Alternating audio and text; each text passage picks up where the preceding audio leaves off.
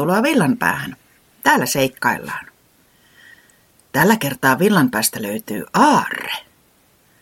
Aaretta etsimässä ovat Kettu Reporankka, Janis Säämies, Tipu Tiputi ja Pöllö Pöllis.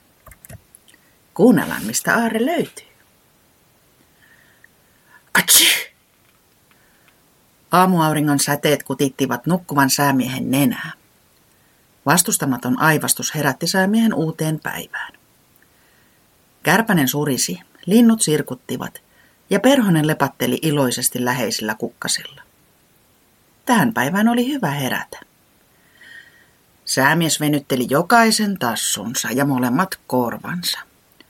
Sitten se hengitti kuonoväristen ihanaa kesäilmaa keuhkojen täydeltä. Ah, minä olen niin iloinen, se huudahti ja hypähteli ilohyppyjä ympäriinsä. Säämies on saanut nimensä korvistaan, jotka näyttävät tunteet selvästi. Iloisella tuulella korvat törröttävät pystysuoraan ylöspäin. Ja tänä aamuna ne törröttivät erityisen pystyssä. Tänään aion tehdä jotain tosi kivaa, säämies suunnitteli päiväänsä. Siihen suunnittelu sitten loppuikin, sillä se oli jo hyvä suunnitelma päivälle. Ensin menen moikkaamaan kavereita, sillä se on tosi kivaa. Säämies lähti hyppelemään pihlajakiveä kohti, jossa oli Reporankan luola. Reporankka on säämiehen paras kaveri. Reporankka on villanpään siistein kettu, aina ystävällinen ja osaa sanoa juuri oikeat sanat oikeaan aikaan. Joku voisi pitää jäniksen ja ketun ystävyyttä mahdottomana asiana. Tarkemmin ajatellen se ei kuitenkaan ole ollenkaan mahdotonta. Säämies ja reporankka eivät olleet tulleet ikinä ajatelleksikaan, etteivätkö he voisi olla ystäviä.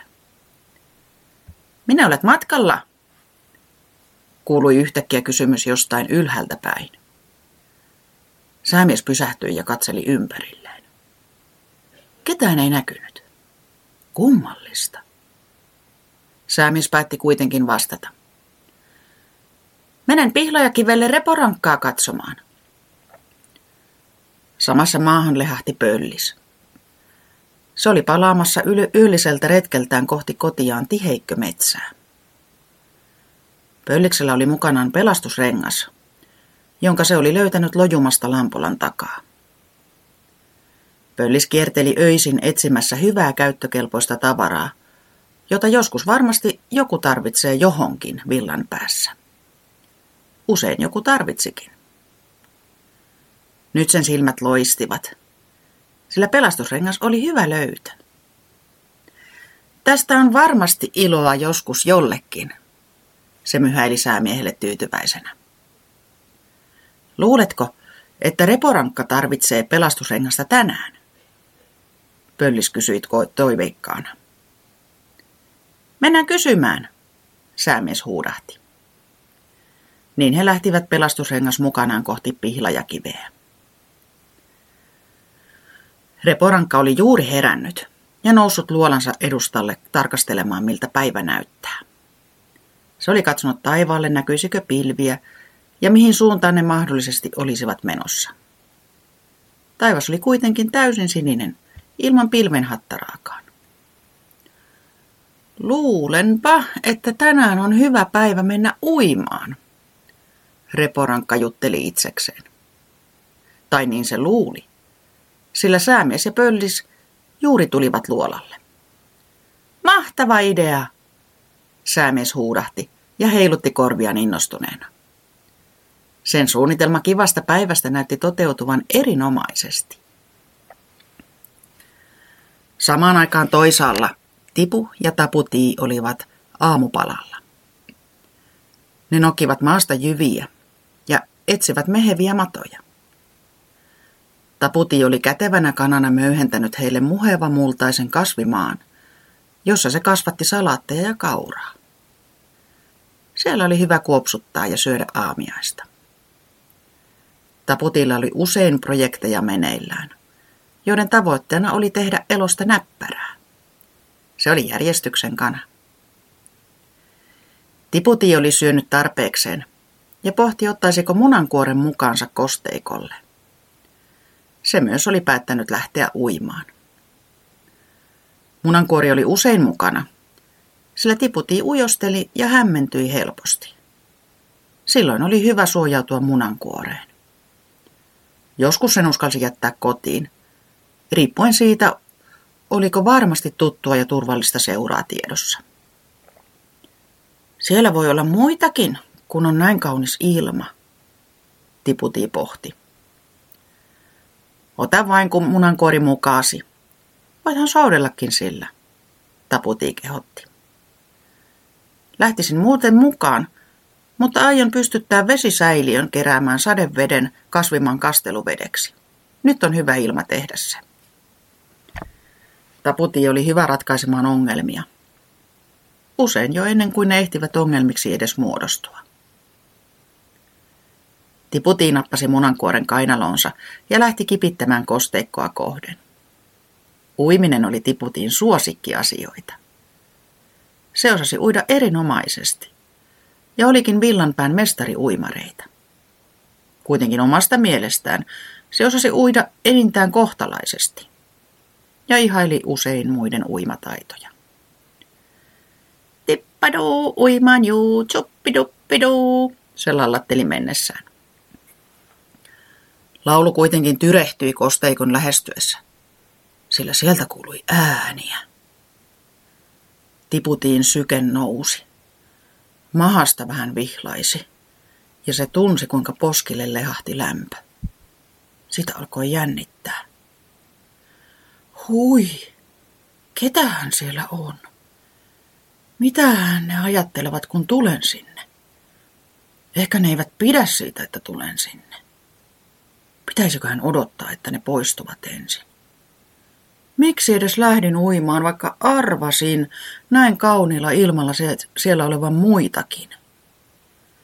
Ajatukset alkoivat risteillä tiputin päässä villisti. Se meni varmuuden vuoksi munakuoren alle miettimään, mitä tekisi. Hei tiputi, kiva nähdä sinua, kuului yhtäkkiä ihan vierestä reporankan ääni. Luulimme sinun jo olevan täällä uimassa. Tiputi nosti ilahtuneena munankuortaan. Reporankka oli aina mukava, eikä yhtään pelottava. Täällä on säämies ja pölliskin, joten tule mukaan pian. Uidaan kilpaa kosteikon kivelle. Tiputi ei enää yhtään muistanut aiempia mietteitään. Se oli onnellinen mukavasta seurasta. Onneksi lähdin uimaan tänään. Ja onneksi te olette kaikki täällä, se huikkasi iloissaan. Odottakaa. Minulla on mukana pelastusrengas, pöllis huudahti. Sen äänestä kuulsi innostunut ylpeys, että yöllinen löytö tuli tarpeelliseksi näin pian. Nyt ei tarvinnut pelastaa ketään, mutta uimarenkaan virkkaa se toimitti hyvin. Kohta oli ilo ylimmillään, ja kosteikko raikui iloisesta äänestä. Tiputi sukelsi oikein syvälle ja pitkään. Se oli villanpään mestari sukeltaja. Syvällä pinnan alla sen siipi osui lasiseen esineeseen, joka oli uponut puoliksi pohjaan. Esine irtosi pohjasta. Tiputi nappasi sen mukaansa ja toi pintaan. Katsokaa mitä löysin, Tiputi huudahti ja nosti vedestä ylös pullon. Tämän sisällä on jotain. Pullo oli muuttunut vihreäksi levästä, joten sen oli täytynyt olla kauan vedessä. Pullo soudettiin kiireesti rantaan ja kaveriksi alkoivat tutkimaan sitä. Avaa se pian, huudahti säämies malttamattomana. Sen oli vaikea pysytellä paikallaan.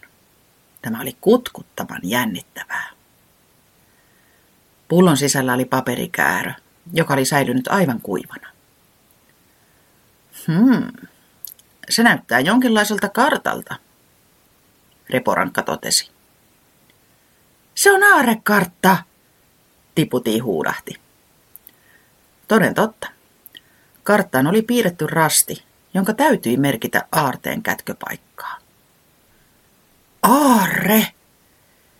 Meidän täytyy mennä etsimään se. Missä se on? Pölliskin innostui.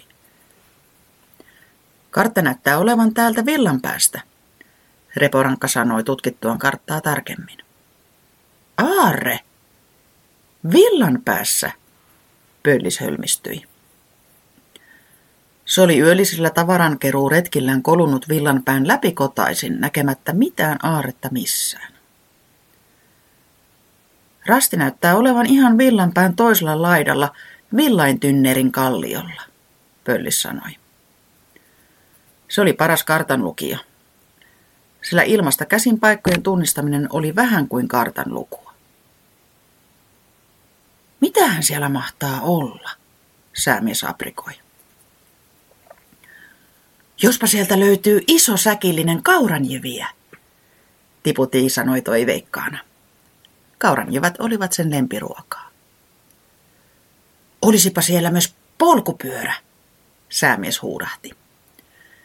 Se oli jo pienenä pupuna ihailut posteljoonia, joka ajeli vaaleanpunaisella pyörällä pitkin villanpään katuja. Säämiehen suuri unelma oli osata ajaa polkupyörällä. Etsitään aare, niin nähdään mitä siellä on, Reporankka totesi. Näin päätettiin yhdessä tuumin tehdä, ja retkuen lähti matkaan.